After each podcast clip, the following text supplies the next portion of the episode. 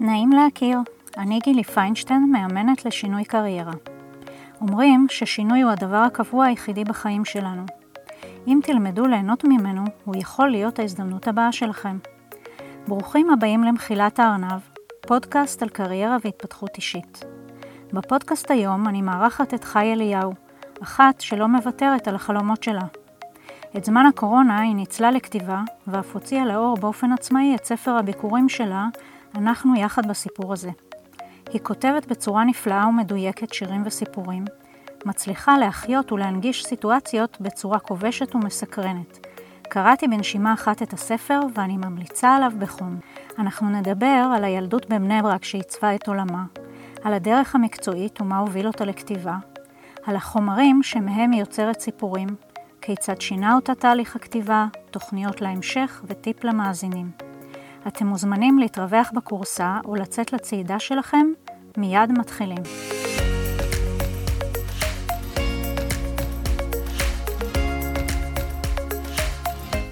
שלום חי אליהו. שלום גילי. אני שמחה שהגיע הרגע ואנחנו יושבות לשוחח. אני שמחה שאת מארחת אותי פה אצלך. אנחנו נפגשות כדי לדבר על אה, קריירה, דברים שקשורים למימוש עצמי, אבל אני רוצה שתתחילי בהתחלה. כמה מילים קצרות עלייך. מי את חי אליהו? דבר ראשון, אני אימא לארבעה ילדים מקסימים, בת זוג לאונן. אני עובדת לפרנסתי כבר 22 שנה באוניברסיטת תל אביב. אה, עברתי מספר תפקידים, ובשנים האחרונות, אפשר לומר אה, בשנתיים, שנתיים וחצי האחרונות, התחלתי לכתוב. לכתוב בשביל הנשמה, בשביל הכיף שלי, קצת שירה, קצת סיפורים קצרים, ואיכשהו זה התגלגל לי להובי שנהיה כבר ממש משהו חלק ממני. הוצאתי ספר לאחרונה, לפני חודשיים. הספר הראשון, ספר הביקורים, יצא לאור. הוצאתי את זה עצמאית, היה ממש מסע מרתק. חוץ מהכתיבה של השירים פה ושם וסיפורים, אני עוסקת בכתיבה של אה, סיפורי חיים, של אנשים אה, מבוגרים, סביבות 80, 80 פלוס אפילו.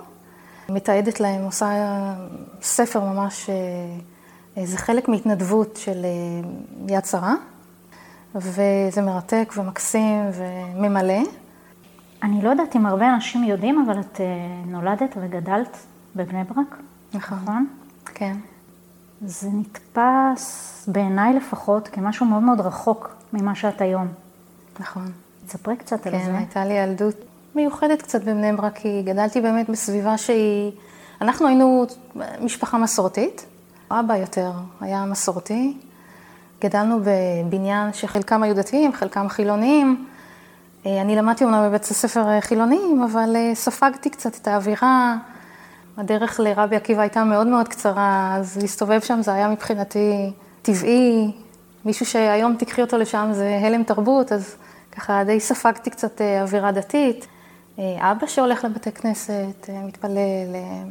אימא, למרות שהיא נולדה באזור מאוד מאוד מאוד דתי, ליד מאה שערים, בירושלים, היא דווקא פחות הייתה מחוברת לדת, אבל עדיין השורשים הם אצלי, בתוכי. אז זה כנראה גם משפיע על, ה, על מה שאני היום, על הכתיבה קצת אולי, על ההשראה לסיפורים. יש איזשהו אה, חלק בי ש, ששם. זה נשמע אבל מאוד מוזר, כי כשאומרים לאנשים היום בני ברק, אז באמת, כמו שאת אומרת, זה נשמע מאוד דתי, מאוד חרדי, ככה לחשוב שיש אנשים חילוניים שגרים בבני ברק. כן, יש מעט. היום היא, היא הרבה יותר התחרדה. פעם אה, אנחנו היינו שם אה, נטע זר, אפשר להגיד. אה, גם אם היינו מסתובבים באזורים ממש חרדים, הסתכלו עלינו, ואני זוכרת סיטואציה שאני וחברה הלכנו עם מכנסיים קצרים ורדפו אחרינו ילדים עם אבנים, ממש. כמה ילדים אתם? אנחנו שלוש אחיות ואח. ארבעה ילדים. בת כמה היית כשאימא שלך נפטרה? הייתי בת 16, נערה צעירה, ממש בגיל ההתבגרות. כן, זה משהו שמאוד השפיע לי על, ה, על החיים, על מי שאני היום, על מי שהייתי פעם. הייתי בוגרת, המון דברים עשיתי לבד, אה, לא היה לי כל כך... התייעצתי כמובן עם אבא במה שיכולתי, אבל היו דברים שבאמת עשיתי על דעת עצמי. כן, זה בהחלט עיצב אותי, עיצב את מי שאני היום. היו לי בראש דברים של בחורה בוגרת. תפעלתי את הבית, בישלתי, ניקיתי, זה מאוד ביגר, מאוד עשה אותי עצמאית, מאוד אה, השאיר בי גם חותם שצריך אה, לנצל את החיים. אמא נפטרה בגיל מאוד צעיר. את אומרת גיל צעיר, באיזה גיל היא נפטרה? 49. וואו. כן, היא חלתה בסרטן, ותוך תקופה מאוד קצרה היא נפטרה. את, מה מספרך? אני הצעירה. ונשארתם בבני ברק באותו מקום אחרי שהיא נפטרה? כן. אבא נשאר שם עד ממש, עד שהוא נפטר. ממש עוד הרבה שנים. ומתי את יצאת מבני ברק? מבני ברק יצאתי בעצם אחרי הצבא.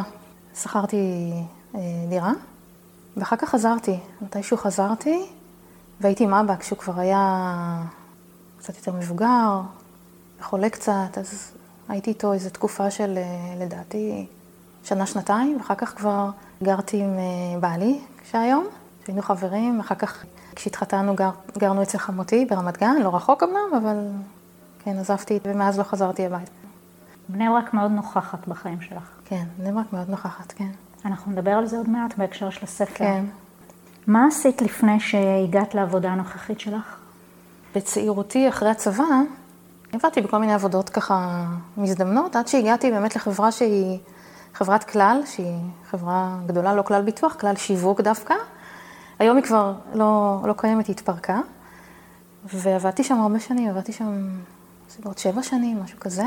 כמה? בתחום, מה? ה, בתחום של אה, חשבות שכר. ובעצם עבדתי שם עד שנולד בני עמית, בני הבכור. ואז קנינו בעצם בית בנתניה, הרחקנו קצת לנתניה, באזור חדש וצעיר כזה, ושם עברתי לחברה אחרי הלידה, עבדתי בחברת דור אנרגיה כשנתיים. גם כחשבת שכר? כחשבת שכר. רציתי לעבור יותר למרכז, לעבור ליד האחים שלי, שנהיה ביחד כולנו, וחיפשנו לגור בראש העין, חיפשנו דירה. ובאמת כשמצאנו דירה, התחלתי לחפש אה, עבודה באזור מרכז, ומצאתי באמת, שוב, חשבת שכר, איך לא, אה, באוניברסיטת תל אביב, ראיתי מודעה בעיתון, התקבלתי, ומאז אה, אני מאוד יציבה, גרה, ממשיכה לגור בראש העין, ממשיכה לעבוד באוניברסיטה. אוקיי, אז עכשיו את עובדת איפה? היום אני עובדת באוניברסיטת תל אביב, ביחידה שנקראת דיקנת הסטודנטים. אני אחראית שם על תקציב מלגות. כל התרומות שנכנסות, קרנות שנכנסות על מנת לסייע לסטודנטים כאלה שנזקקים, לעזור להם בשכר הלימוד, גם אה, מלגות הצטיינות. אני משתדלת לעשות טוב לסטודנטים. זה קצת משאיר אותך צעיר, לא? זה משאיר ממש צעיר, כן. סביבה נהדרת. בכלל, אני מאוד, מאוד אוהבת את הסביבה שאני עובדת בקמפוס יפהפה. עברתי גם כמה יחידות, אז אני מכירה המון המון עובדים, אז זה כיף שמכירים uh, עמיתים לעבודה שהם מקסימים. Uh, והיום טוב לי איפה שאני נמצאת כרגע, uh, למרות שמדגדג לי ככה לפרוש, מדגדג לי ממש. טוב, כן. אפשר לדבר על זה אחרי כן, נכון, הפודקאסט. נכון, בהחלט, כן. כן. איך התחלת לכתוב את השירים והסיפורים? התחלתי לפני איזה שנתיים וחצי, משהו כזה. למדת איפשהו? כתיבה לא למדתי באופן מקצועי. מאז ומתמיד אהבתי לכתוב, אהבתי לקרוא. הייתי ילדה שהולכת עם אמא לסופר, אז היו פעם, לפני המון המון שנים, כאלה דוכנים עם ספרונים קטנים. היא הייתה קונה לי ספרונים כאלה, הייתי מאוד אוהבת, הייתי מאוד מחוברת באמת לספרים. אני זוכרת את עצמי אפילו כותבת ומחברת כל מיני, איזה סיפורים כאלה, שלא שמרתי לצערי. נשאר לי רק איזה יומן ככה שאני שומרת עליו, יומן אישי מכיתה א'-ב'. אז לפני איזה כמה, שנתיים, שלוש, הספרייה העירונית שלנו התחילה לפרסם כל מיני uh, סדנאות כתיבה. פעם עם סופר, פעם עם uh, סופרת, uh, משורר, uh, והייתי הולכת בשביל הכיף, בשביל הנשמה. אמרתי, מה יכול להיות? לכתוב ככה בכיף. והתחברתי לזה בשנייה. התחלתי לכתוב, והתחלתי ככה לשחרר כל מיני חומרים לפייסבוק. רגע, תעצרי. אוקיי. מה זה אומר התחלתי לכתוב? איך, איך היית פתאום באמצע הלילה, בצהריים? מה? איך זה קורה? אז זהו, מבחינת סיפורים, את יושבת עם סופר, סופרת, מתחילים ככה כל מיני שיעורי בית, מטלות, תכתבו על הנושא הזה, תכתבו מכתב למורה, תכתבו איזשהו שיר, בואו נעשה איזה תרגיל כתיבה קטן. ואם יש לי את האומץ להקריא, אז את גם מקבלת קצת פידבק.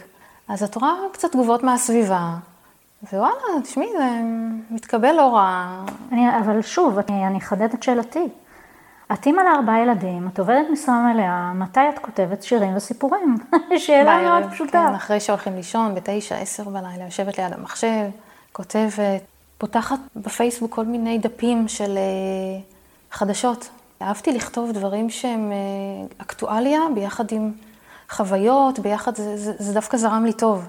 למשל, אה, חדשות מעריב, חדשות ידיעות. התחלתי לשבץ קצת אה, אקטואליה, קצת אה, חוויות, קצת זיכרונות, ויצא משהו. לא ידעתי אם אני כותבת טוב, כן? זאת אומרת, איך אני אדע אם אני כותבת טוב אם, אם אנשים לא מגיבים? מאוד עניין אותי, מאוד סקרן אותי לדעת אם אוהבים את מה שאני כותבת. וזה התפתח, זאת אומרת, את משתפרת עם הזמן. כמובן, הודות ל... למנחת הסדנה. כמה זמן את... אה, הסדנאות? האלה? כן. תראי, היו סדנאות אה, יותר אה, רציניות, של עשרה שיעורים. את יכולה ככה יותר אה, ללמוד, לפתח קצת, לקבל פידבק, לשמוע מה לא טוב בכתיבה שלך, מה עובד בכתיבה. אז את צריכה לעשות שיעורי בית. אז את יושבת עם החומר שעבדת בשיעור, ואת אומרת, אוקיי, אז עכשיו אני אתאר יותר טוב את הסיטואציה. אגע יותר בדבר הזה. אני אתחבר יותר לרגש, אני אתאר יותר את הסיטואציה שנזכרתי בה. למשל, אה, היה סיפור אה, ששיבצתי דברים מאימא שלי, כן, מזיכרונות ש- שזכרתי אותה, את הניואנסים הקטנים של אימא, איך שהיא התאפרה בלי להסתכל על עיוור, אה, התספורת שלה, היא הייתה אוהבת מאוד את מנחת החדשות, דליה מזור. דליה מזור. היא הייתה משוגעת על הזמר יהורם גאון. כאילו, אמרתי, אני חייבת לשבץ את זה בסיפור, זה, זה, זה היא, זאת היא. בסיפורים שלי הכנסתי קצת את האישיות של אימא, של אבא, וראיתי שזה נוגע באנשים, שזה עובד. אז אמרתי, יופי, מה טוב, נמשיך. זה נתן לי קצת אה, את הפוש, שאפשר אה, לעבוד על דברים יותר מפוסט בפייסבוק. ומה בעצם הוביל אותך להחלטה של אה, לקחת חומרים ולעשות מזה ספר? זהו, הגעתי לשלב שכבר אה, היו לי עשרה סיפורים, עשרים שירים, ואמרתי, לא פרסמתי את הכל כמובן. שמרתי חלק לעצמי, חלק אה, אמרתי אולי זה לא מספיק טוב לעלות. התחלתי גם לימודי אה, ביבלותרפיה באוניברסיטה. בשנת הקורונה זה התחיל. תסביר את המונח. ביבלותרפיה זה, זה בעצם שיטת טיפול בכתיבה, קריאה, במה שקשור ל- למילים. שם גם היו לנו כל מיני uh, תרגילי כתיבה, ושמעתי כל מיני נשים מדהימות עם סיפורים מקסימים, סיפורי חיים מקסימים, uh, וזה נותן לך drive, נותן לך גם השראה לכתוב כל מיני דברים. אני יודעת מעצמי שכשאתה מתחיל לכתוב, אז אתה כותב יותר. זאת אומרת, אתה צריך להתחיל זה מגרה, כן. כדי שאחר נכון. כך אה, אתה תוכל להמשיך. נכון, זה, נכון. זה נשמע קצת מוזר, אבל זה ממש ככה. זה לאמן את אה, שריר הכתיבה, כמו שקוראים לזה. כן, ישבתי וכתבתי בלילות, ואז כמובן הגיעה תקופה נהדרת בחיי, הקורונה. מותר להגיד את זה בקול רם, אני לא יודעת. האמת שכן, אני חושבת שיש הרבה מאוד אנשים שניצלו את התקופה הזאת לעשות דברים טובים. כן, אני זיהיתי את הפוטנציאל של התקופה בגדול, מבחינתי כמובן, כן. פיללתי שאני אכנס לבידוד, פשוט ושיעזבו אותך חיכיתי. בשקט. חיכיתי, אני אמרתי, הלוואי, תנו לי, תנו לי אה, את להיכנס יודעת לבידוד. שיכולת קצת להסתובב בחוץ או לנשק הסתובבתי, מישהו. הסתובבתי, עבדתי בלי הפסקה, גילי, כלום. אבל בכל זאת, היו יתרונות שלא יצאנו ולא בילינו ולא... הייתי בהסעות של חוגים. זאת אומרת שהיו לי שעות באמת אחרי עבודה שבאתי הביתה והיה לי את הזמן שלי. והיו גם כמה, קצת סגרים פה ושם, קצת אה, חגים כשהתארחו. ניצלתי את התקופה, אמרתי, זהו, עכשיו זה הזמן לתת את הגז ולהתקדם עם החלום. האמת היא שאת לקחת אותו בעיניים ממש רחוק, כי את לא רק כתבת את הספר, את אחר כך גם דאגת להוציא אותו לאור די לבד. זאת אומרת, לקחת את אנשי מקצוע שיעזרו, אבל עשית את זה ממש בעצמך. הרבה יותר קל לבוא לשלם למישהו, קח את החומרים, תעשה עם זה משהו, ואת לא עשית את זה. א', חשבתי לעשות את זה. כמה חודשים לפני הקורונה, הלכתי להוצאת ספרים, וקיבלתי הצעת מחיר. רגע, אהבתי. תסבירי מה זה אומר להוציא ספר. מה זה אומר להוציא ספר לאור? זה כן. אומר לקחת כתב יד שלך, או לשלוח אותו לכל מיני הוצאות לאור, ולהגיד, זה הכתב יד, האם תוכלו לה- להוציא את זה לאור עבורי? היה הוצאה דרך אה, הוצאת ספרים מוכרת, כתר, אה, עם עובד, סטימצקי. הייתה דרך שנייה לקחת איזשהו מישהו או חברה שתוציא לי לאור, זאת אומרת, אני אממן את כל התהליך של ההוצאה לאור. זאת אומרת, המימון הוא עליי, ההוצאה לאור, השם של ההוצאה לאור מאחורה יהיה כתוב הוצאת זה וזה. האופציה השלישית הייתה שהכל יהיה עליי. אני אוציא את זה לאור, אני אחפש את כל אנשי המקצוע שיעזרו לי בעצם אה, להוציא את הספר שלי לאור. דרך אגב, האופציה הראשונה היא בעצם במימון של ההוצאה לאור, הם מקבלים את כתב היד, מאשרים, ואז אה, בעצם אה, אומרים עלינו, ובואי נתקדם הלאה. מחתימו אותך על חוזה ומתקדמים. מאחר וכבר נכנסנו קצת לעידן הקורונה, ההוצאות לאור פשוט לא קיבלו כתבי יד חדשים, לא היה אפילו למי לשלוח את הכתב יד שלי, ותוסיפי לזה שאני פעם ראשונה מוציאה ספר, ובקבוצת הפייסבוק הם הזינו אותי בהמון אינפורמציה שהייתה ממש חשובה לי, שלא מקבלים אה, סופרים חדשים, אה, רק סופרים שהם באמת ידועים. בהוצאות וש... לאור. ההוצאות לאור, כן, הם על סף קריסה, היו כל מיני שמועות כאלה שאין סיכוי. ו... ואמרתי, וואלה, אז נוציא את זה על עצמי, בואי, בואו בוא נראה מה העלויות. לפני הקורונה הלכתי להוצאת ספרים ההיא, נתנה לי הצעת מחיר, לא הייתי סגורה, אמרתי שיש לי עוד הרבה דברים עוד לכתוב, כי באמת, באתי לא בשלה להוצאת ספרים הזאת. ובדיעבד זו הייתה החלטה מאוד נבונה לשים את זה בצד, להמשיך עם עצמי, ליצור עוד סיפורים, לחבר, ככה לשבת ולכתוב. בזמן הקורונה, קודם כל כתבתי המון דברים, זו הייתה תקופה שמאוד הפרטה אותי. היו לי הרבה סיפורי קורונה, שבאמת עיבו את החומר, עיבו את כתב היד. זאת אומרת, כבר היה לי משהו לרוץ איתו. ואז בעצם התייעצתי עם, אה, עם עורכת, שפעם עשיתי אצלה סדנת כתיבה, והתייעצתי איתה, אמרתי, בוא, בוא נראה אם זה בכלל, אם יש בכלל מה, מה להוציא פה, אם יש לי, אם החומר הוא מספיק טוב לצאת איתו. וכשהיא נתנה את האוקיי, אומרת, אה, יש על מה לעבוד, אמרתי, אוקיי, זה הזמן. ישבתי והמשכתי לכתוב עד שכבר נהיה באמת אה, חומר שהוא נראה לי מספיק. הגעתי ככה לרוויה, אמרתי, אוקיי, שלחתי את כל כתב היד, ואז רצנו, התחלנו לעבוד. ההחלטה להוציא את זה לבד הייתה בעצם, הצבתי לעצמי אתגר, אתגרתי את עצמי. אמרתי, בוא נראה, בוא, בוא ניקח את זה שלב שלב, ונראה איך אני מתקדם. תמיד אני יכולה לחזור אחורה, את לא מצליחה, אז אוקיי, לא קרה שום דבר, עד הנקודה הזאת עשית לבד יופי. מעכשיו את יכולה למצוא לך מפיקה אחרת, או מפיק אחר. והיו ו... רגעים כאלה שרצית לעצור? היו קשיים, זאת אומרת, זה לא, לא פשוט. צריכה לנהל לעצמך את הזמן, את צריכה, את, את צריכה בעצם אה, להיות המנהלת של הפרויקט הזה. ואל תשכחי, אני עבדתי משרה מלאה, אה, לא היה לי את כל הזמן שבעולם. זה היה באמת אתגר. אז עשיתי שלב שלב, רשמתי על נייר מהם השלבים, עשיתי וי על כל דבר. התחלתי עם עורכת אה, ספרותית, אחר כך עורכת לשונית, עיצוב כריכה, הגהה, עימוד, הדפסה, כל, כל דבר בזמנו. כל פעם עשיתי עוד וי וככה חייכתי לעצמי יופי, יופי, את מתקדמת, נהדר, כל הכבוד. וראיתי שהשד לא כל כך נורא ואני מצליחה. מעבר לזה שאת קצת חוסכת בעלויות, כיף, את יכולה לטפוח על השכם ולהגיד, וואלה, אחלה. מהיום את יכולה לנהל פרויקטים. אני יכולה לנהל פרויקטים, כן, כן. קודם כל, אני חייבת אה, לומר שקראתי את הספר, את כולו. כן. הוא כתוב נפלא. תודה, נהניתי תודה. מאוד. מה שאני אוהבת, קודם כל, זה שאת, גם בפייסבוק כבר, אה, כשהתחלתי לעקוב אחרייך, מה שאהבתי זה שאת אה, מאוד מדייקת בסיטואציה. אפשר לראות את הסיטואציה, וזה דבר חשוב מאוד אה, למי שכותב סיפורים או שירים. אז כל הכבוד, קודם כל. תודה, תודה. אני שמחה לשמוע, מחמאה מאוד גדולה. תודה. לספר שכתבת קוראים "אנחנו יחד בסיפור הזה". אני קרימה, כתוב בכריכה. אנחנו יחד בסיפור הזה הוא אוסף סיפורים, מקמות ושירים על זוגיות, על הורות ועל מערכות יחסים. קודם כל אני רוצה לדבר על הכריכה. לא רואים, אבל אה, אנחנו כמובן נצרף איזה תמונה ככה בפודקאסט, אבל בכריכה יש זוג שהוא רוכב על אופניים, וכל אחד על האופניים שלו, והם נותנים אה, ידיים. למה דווקא רוכבים על אופניים? יש איזו סיבה? תראי, הכריכה עברה כמה גלגולים. גם הבת שלי עזרה לי לבחור, כי מאוד קשה לבחור כריכה על ספר. קודם כל, אופניים זה, זה דרך, זה, זה מסע. אנחנו יוצאים למסע, לא משנה אם הוא קצר, ארוך. הידיים ביחד זה באמת משהו שהוא חוזר לא, המון. לא, השאלה שלי לא באה מתוך הידיים ביחד, כי הם יכלו גם ללכת אל השקיעה עם ידיים נכון, ביחד. נכון, זאת גם הייתה מחשבה. קודם כל, אני מחוברת ל, ל, לעניין של אופניים, כי בעלי הוא רוכב המון על אופניים, אני קצת ככה ממש ממש בקטנה. זה כיף גדול לרכוב על אופניים, אני רואה בזה משהו שהוא משחרר, כיפי, נהדר. אני מאוד אוהבת טבע, טיולים, וראיתי שזה משהו שהוא באמת יכול להיות מאוד מאוד זוגי, העניין הזה של, ה, של הלרכוב ביחד.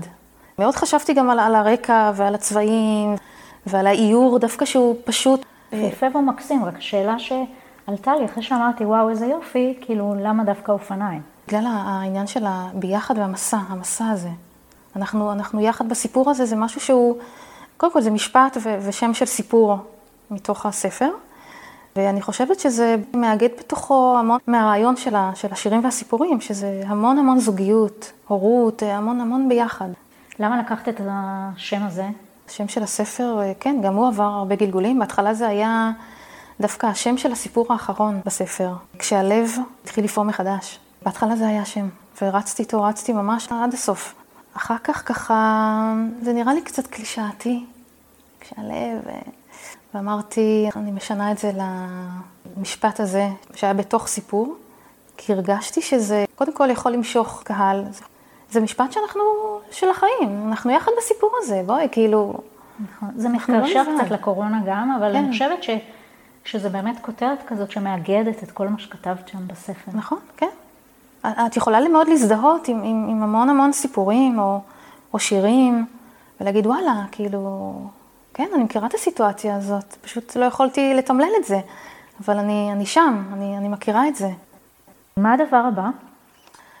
אז ככה, קודם כל אני עובדת בימים אלו, ממש התחלתי פרויקט של אה, סיפורי חיים. אני מתנדבת ביד שרה. איך הגעת לזה? לפני שנתיים התחלתי פרויקט עם אה, חמותי, שתחיה, על אה, סיפור חייה. היא עלתה מעיראק, וישבתי איתה כמה מפגשים, שמונה, עשרה מפגשים, וכתבתי את סיפור חייה. ויש את הספר הבא שהתחלתי, ואני לא יודעת מה יצא מזה, אבל ככה אני מתגלגלת איתו, יש רעיונות, פרוזה, כן, לא, לא סיפורים קצרים ולא שירה, ונראה לאן זה יתגלגל, אני לא יודעת. אני יכולה להציע הצעה? כן. היו כמה סיפורים בספר שאמרתי לעצמי שזה ממש אה, מעצבן שזה סיפור קצר. כן. אני חושבת שאחת האופציות זה באמת לקחת, את יודעת, כמו שעושים גם אה, בקולנוע, בטלוויזיה, לוקחים איזה דמות מסדרה והופכים כן. אותה לסדרה בפני עצמה. מקסים, מקסים. קחי את זה בבקשה. מקסים. אני רוצה לקבל לוז.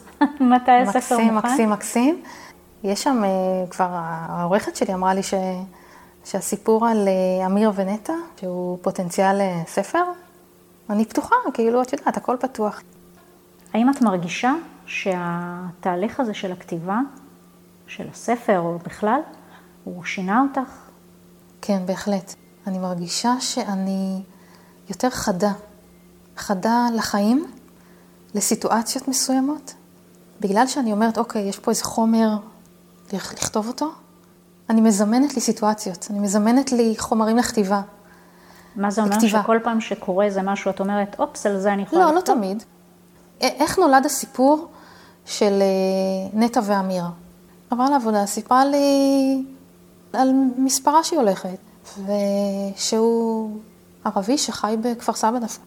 ואיכשהו, באמת, סתם דיברנו, את יודעת, שיחה, לא כתבתי, לא, זה לא הדליק לי משהו באותה, באותה שנייה. אבל אחר כך אמרתי, וואלה, זה, תשמעי, זה, זה, זה אחלה פתיח לאיזה סיפור כזה שיכול אה, להיות אה, נחמד.